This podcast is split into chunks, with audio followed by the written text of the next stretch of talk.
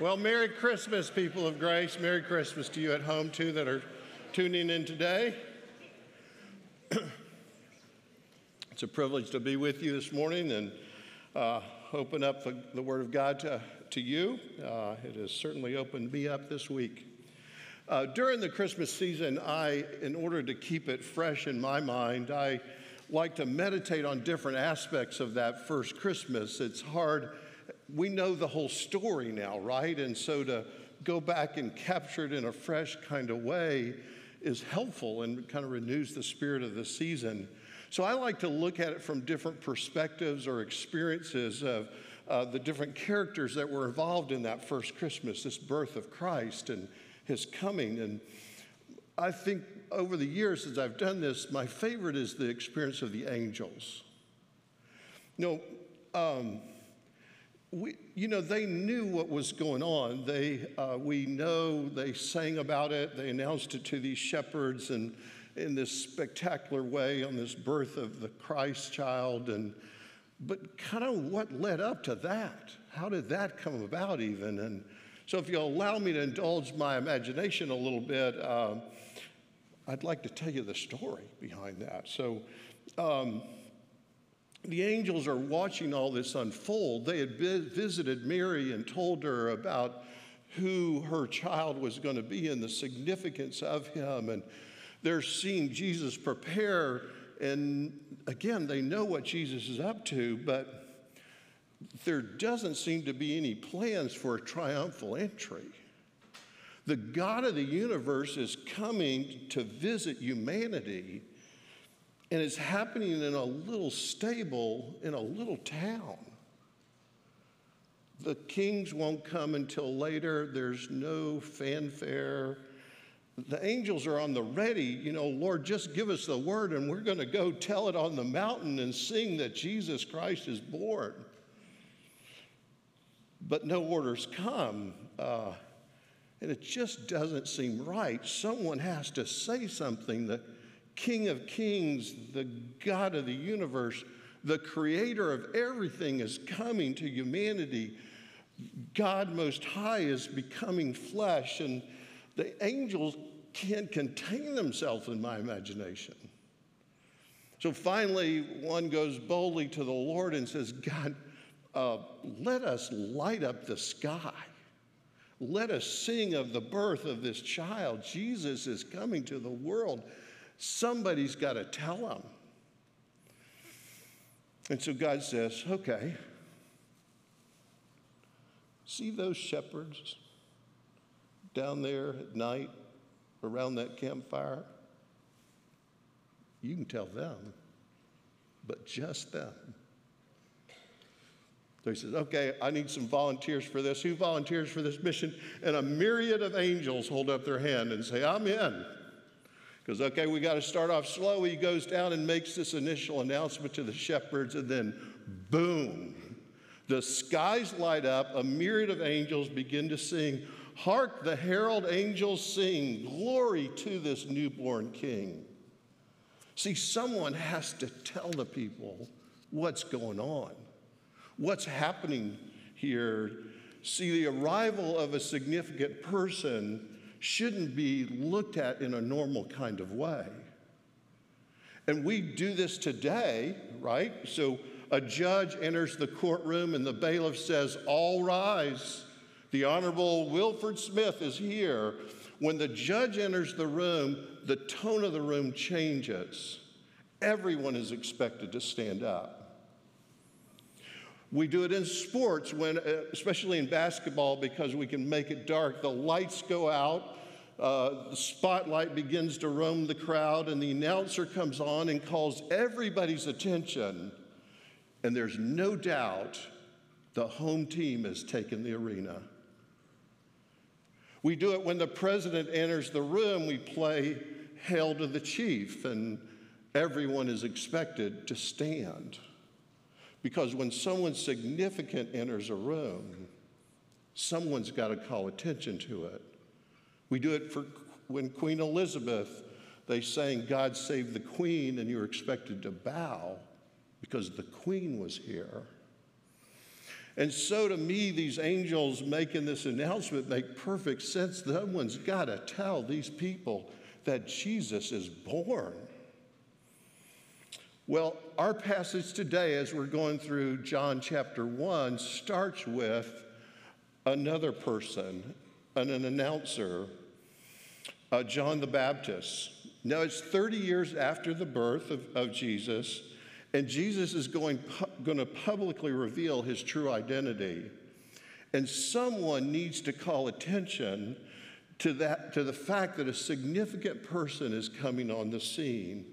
And so we read in verse 6 of, of chapter 1 of John there, there was sent, there was a man sent from God whose name was John. He came as a witness to testify concerning the light, so that through him all might believe. He himself was not the light, and he came only to be a witness to the light. See, John the Baptist makes it perfectly clear when he makes these announcements. He goes, I'm just the announcer. Okay? I'm not the light. Jesus is from God. Jesus is greater than I am. He's the Lamb of God. He's the Lamb of God who takes away the sins of the world. Don't look at me, look at Him. Focus on Him. And there needs to be, in this passage, it helps us to see that there needs to be an explanation of who Jesus is because of what it says in verse 5, where Kevin left off last week. Verse 5 of chapter 1 the light shines in the darkness, but the darkness has not overcome it. The idea is not that the darkness even could overcome it, because darkness gets driven away when light comes. But the issue here is the darkness didn't comprehend what was happening. It didn't understand. It didn't grasp the significance of the coming of the light.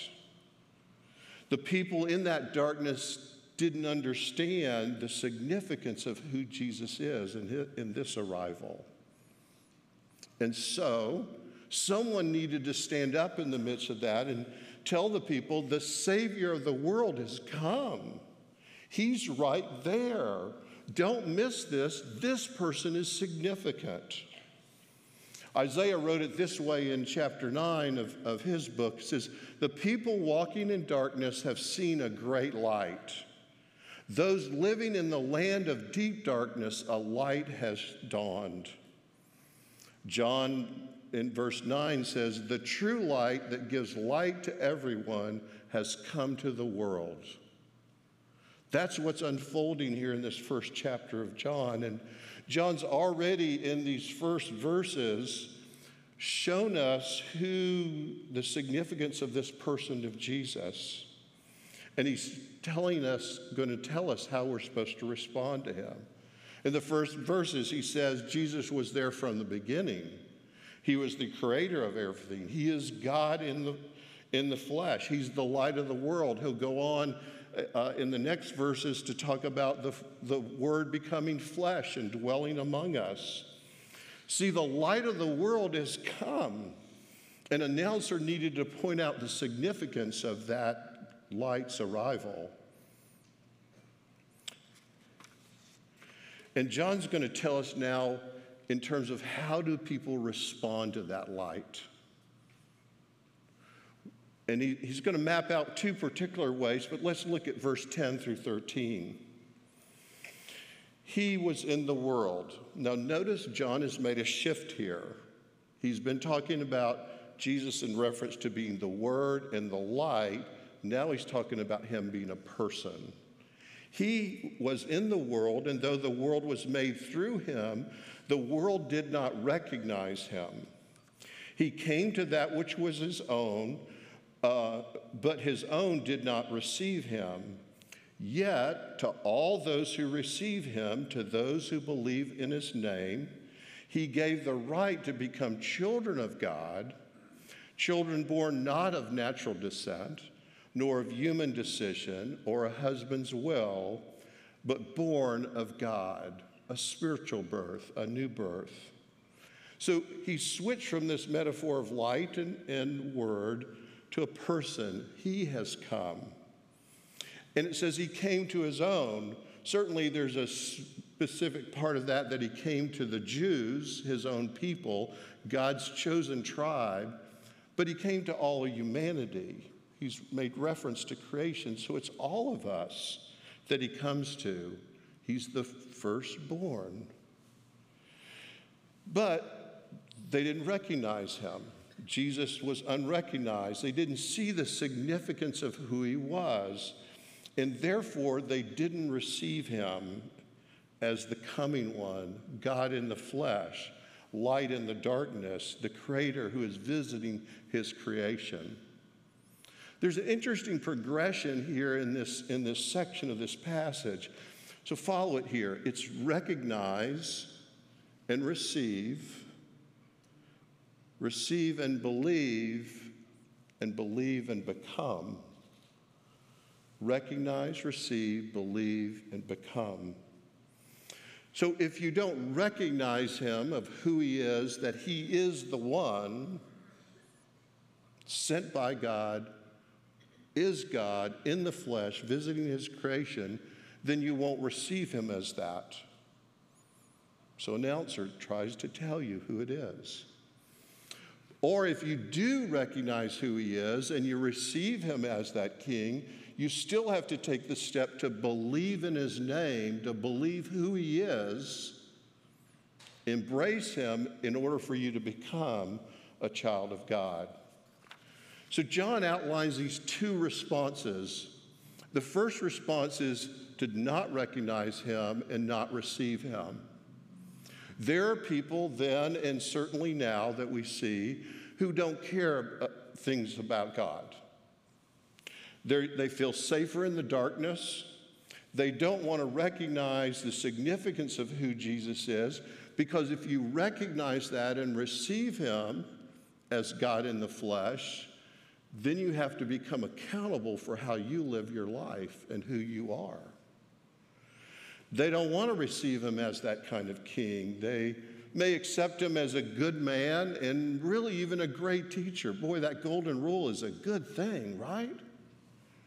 But they're not going to recognize it and receive him as God become flesh.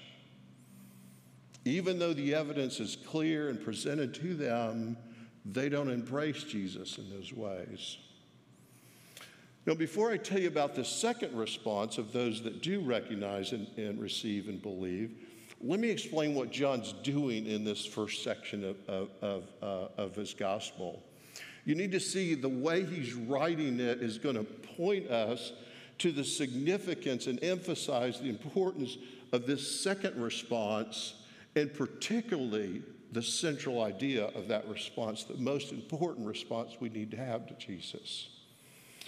So, verses, uh, these first 18 verses in, in John, in chapter 1, is written as a poem. No, it doesn't exactly read that way to us uh, in the English uh, version of this, but in the Greek, they would recognize that literary form as a poem. And it's a particular kind of poem. It's called a chiastic. And what that means is that verses 1 through 11 point to a central idea in 12. And then 13 through 18 support that central idea. The best way to think of a chiastic is like a, a big greater than sign, right? So you have verse 1 and 2 actually relate to verse 18. Verse 3 relates to 17 and on down. And it comes to this point where the, where the poem has a hinge. And a hinge has three parts to it. Each of the side pieces, but most particularly the pin. The pin is what ties it together, it's what allows it to pivot. And so, for this chiastic particularly, the hinge and the pin are located in, in verse 12. So it's important to see, and again, he does this for emphasis, is so that you don't miss what's the most important part of responding to Jesus. And so it goes this way. Verse 12a is yet to all who receive him, that's one part of the hinge. Verse 12c is he, he gives the right to become children of God. It's held together by verse 12b. To those who believe in his name. That's the key. See, salvation is by faith, believing. Faith is, is our expression of believing in his name. So the second response goes like this we start with recognizing who he is, uh, receiving, believing, and becoming. John is going to build in his gospel this beautiful picture, a beautiful case to help people recognize the significance of who Jesus is. And by recognizing him, he's encouraging them to receive him and to believe in Jesus. He's already told us in these first few verses of, of chapter one that Jesus is the Word, He's the Creator, He's the light. By the end of chapter one, uh, he is going to show us or attribute seven titles to Jesus. The titles come from the disciples that are encountering Jesus for the first time.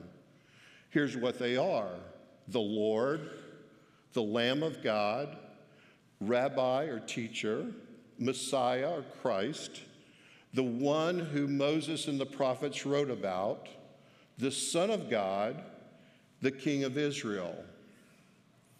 But all those are titles, they're not names. And we're to believe in the name God is one. We talk about God the Trinity of God is one, expressed in three persons the Father, Son, and the Holy Spirit. And He has one particular, unique name.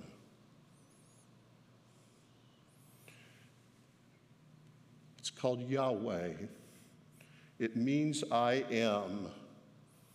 We first hear about this name and God revealing it. God saying to Moses, at the burning bush incident there, after he gives Moses instruction, I want you to go back and rescue my people out of the slavery of Egypt. Moses, in his questioning of God and saying, Is this really a smart idea? Uh, he goes, Well, let, let, let me ask you one more question. When I go back to those people and they say, Who sent you? Who do I say sent me? And God says, Yahweh. I am that I am. I am has sent you. And he goes, and we know the rest of that story.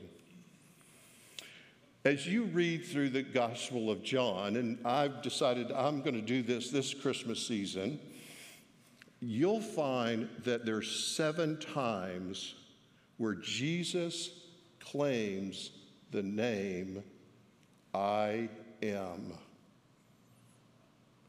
He says, I am the light of the world. I am the bread of life. I am the resurrection. I am the door of this for the sheep. I am the good shepherd. I am the way, the truth, and the life. I am the true vine. John builds into his gospel these seven statements and proclamations from Jesus as saying, I am. Jesus will say that one more time before he's gone. Uh, in the Garden of Gethsemane, on the night where he's betrayed and the soldiers come to arrest him, uh, Jesus asked them, Who are you seeking? And the soldiers say, We're looking for Jesus. And Jesus' response to them is, I am He. He's claiming to be God, God in the flesh, the one and holy name of God, the most high name of God, Yahweh, is who Jesus is. Now, John's going to write in his narrative of this gospel for every into every encounter of a person has with Jesus this question. How are they going to respond to Jesus and his revelation of who he is? Are they going to believe in him or are they going to reject him? In John chapter 20, he writes why he chose what he chose to write in his book. John says this Jesus performed many other signs in the presence of his disciples, which are not recorded in this book. But these were written so that you may believe uh, that Jesus is the Messiah, the Son of God and that by believing you may have life in his name. The pen of this poem is believing in the name. So, what's the deal with this name? Look what Paul wrote in Philippians chapter 2. He says, Therefore, God exalted him, Jesus, to the highest place. And he gave him the name that is above every name, that at the name of Jesus, every knee shall bow in heaven and on earth and under the earth, and every tongue acknowledge that Jesus Christ is Lord to the glory of the Father. It's a name that is above every name. There will be a day when everyone who did not recognize Jesus and did not receive him will bow and acknowledge him as the king. The agnostic, the atheist, the rebel, the lover of darkness, everybody in heaven and earth and under the earth will bow.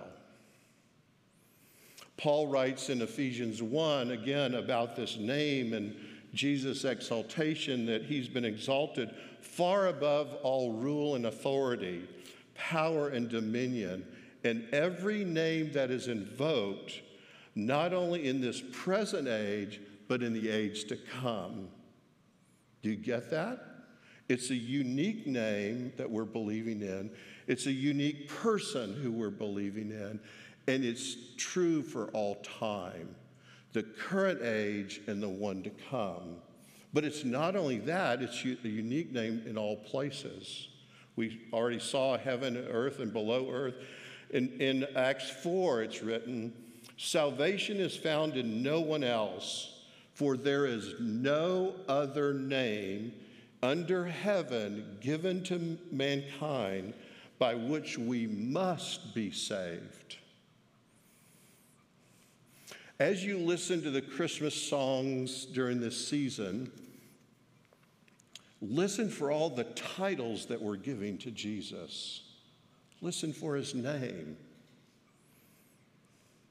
See, recognizing who Jesus is is one step, and hopefully that leads to someone being willing to receive him as the one but you must believe in the name in order to become a child of God. Well, we've heard what the name is and who owns that name, but what is this believing thing? Sometimes we make it a mystery and confusing. I think the best way I describe uh, a belief or biblical faith is this it's a transfer of trust. It's a transfer of trust. I'm transferring my trust from being good enough, being well behaved enough, and doing all the good kinds of things I could do to make me acceptable to God. And I transfer my trust to the person of Jesus.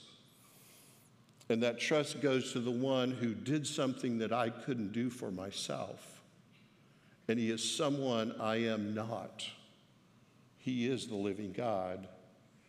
So it's this transfer of trust. You shift your weight from yourself to Jesus. Sometimes we make this kind of a mystery, and it's really tragic that we do that, and that there's something unique about this kind of belief, and I don't know if I have it or not, or if I have enough or not.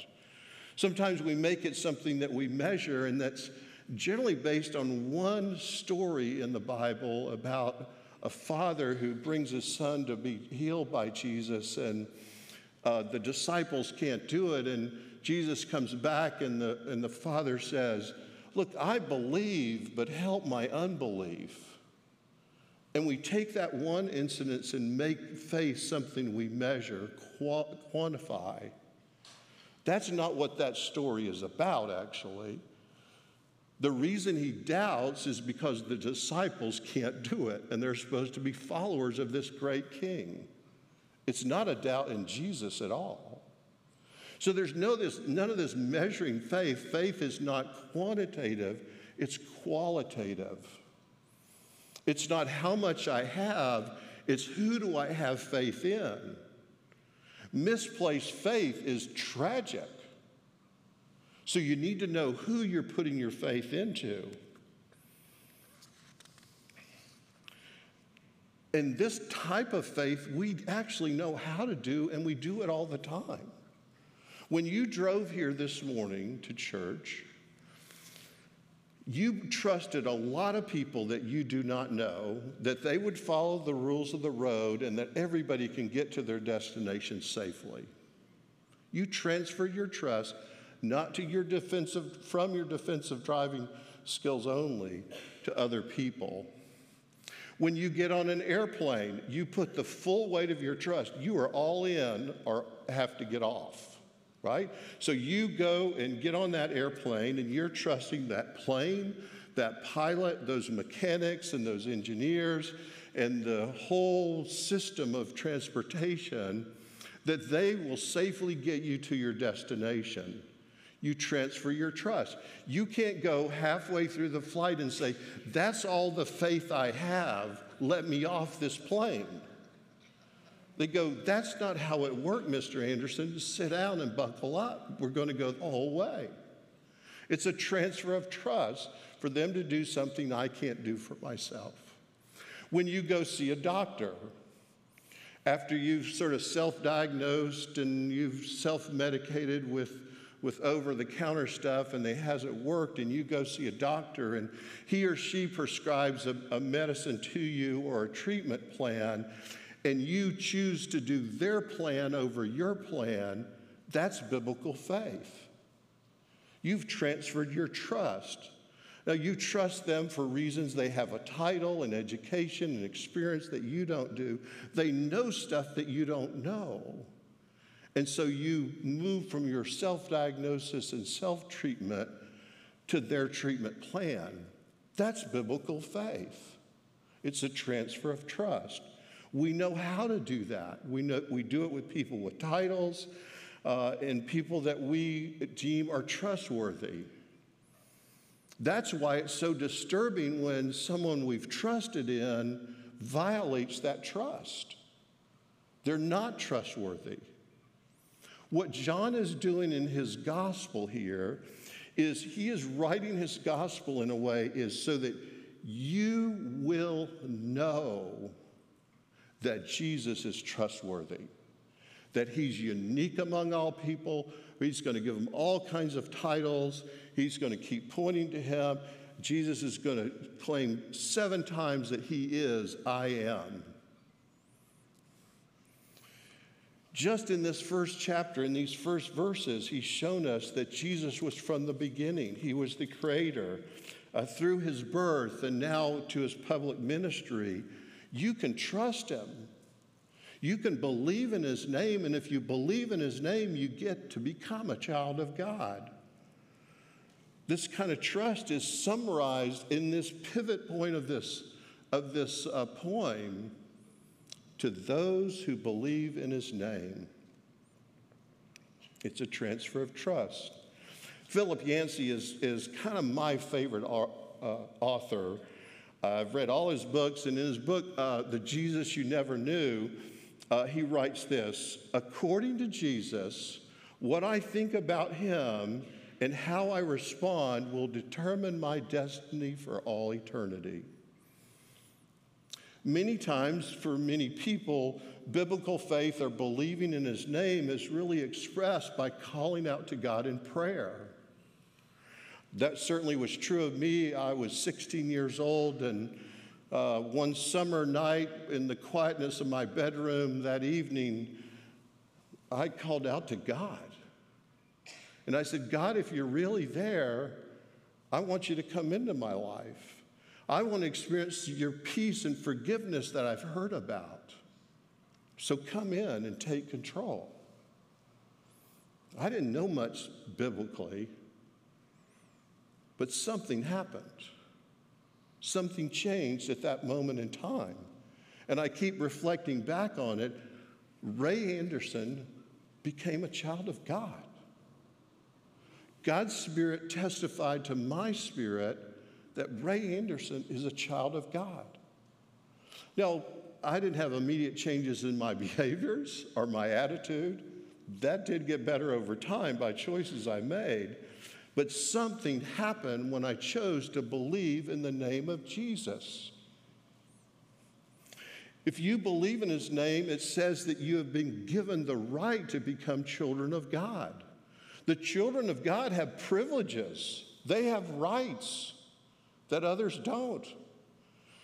They have they, they invoke the power when they invoke his name.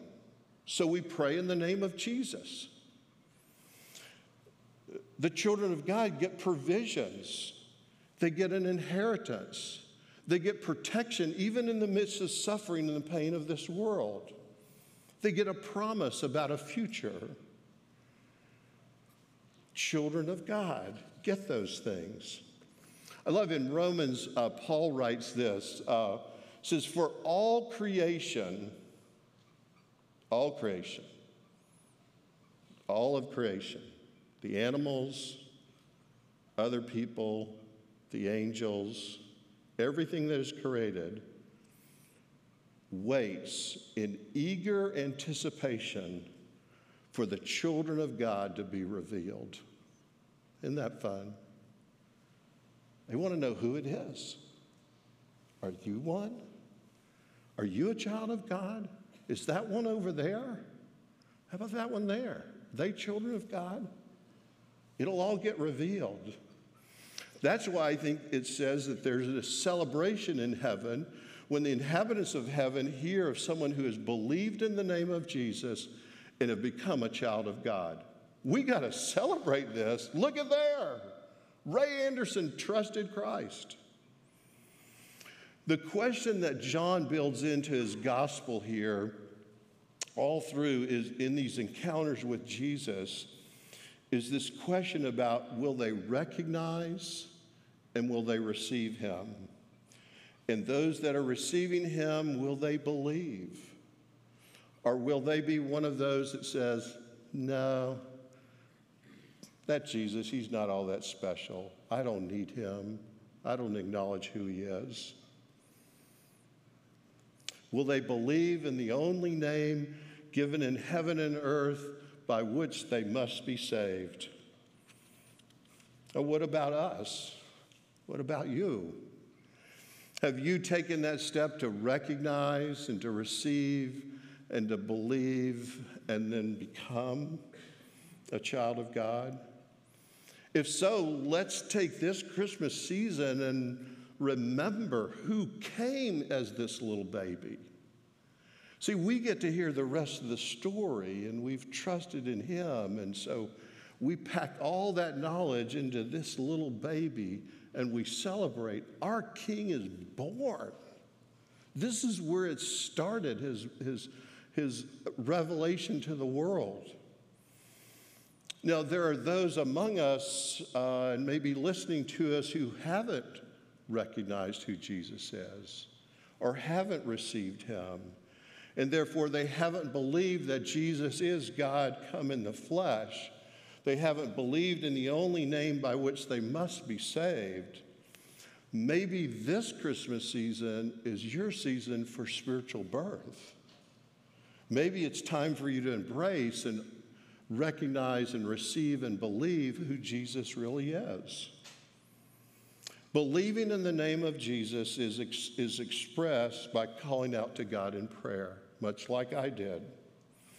Here's an example of a prayer Lord Jesus, I recognize that you are the one true living God. Come in the flesh. You are my only hope to forgive my sins and to overcome my shame.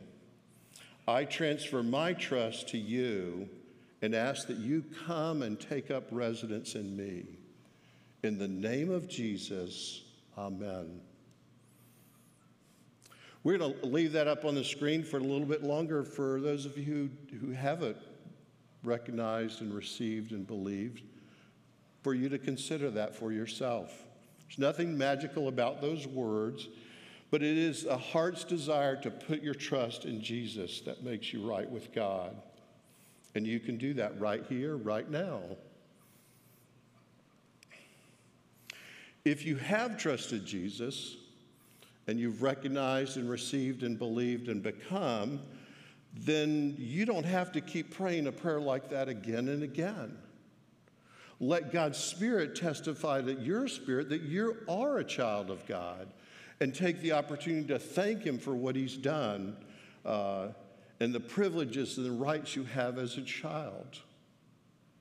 And here's what you get to be you get to be an announcer.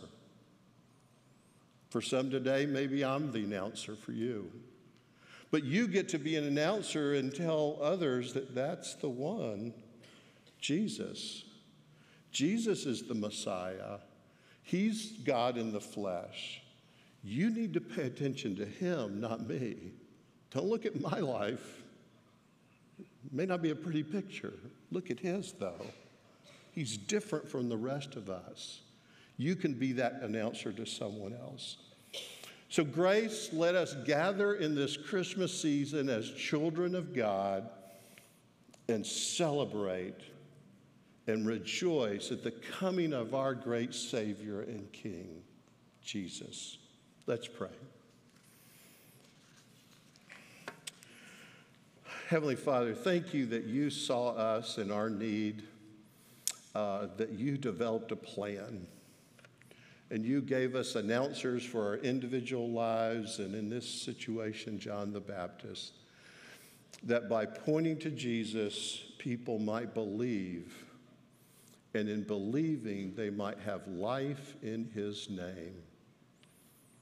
Lord Jesus, we celebrate you. We thank you. We do so in your great name. Amen.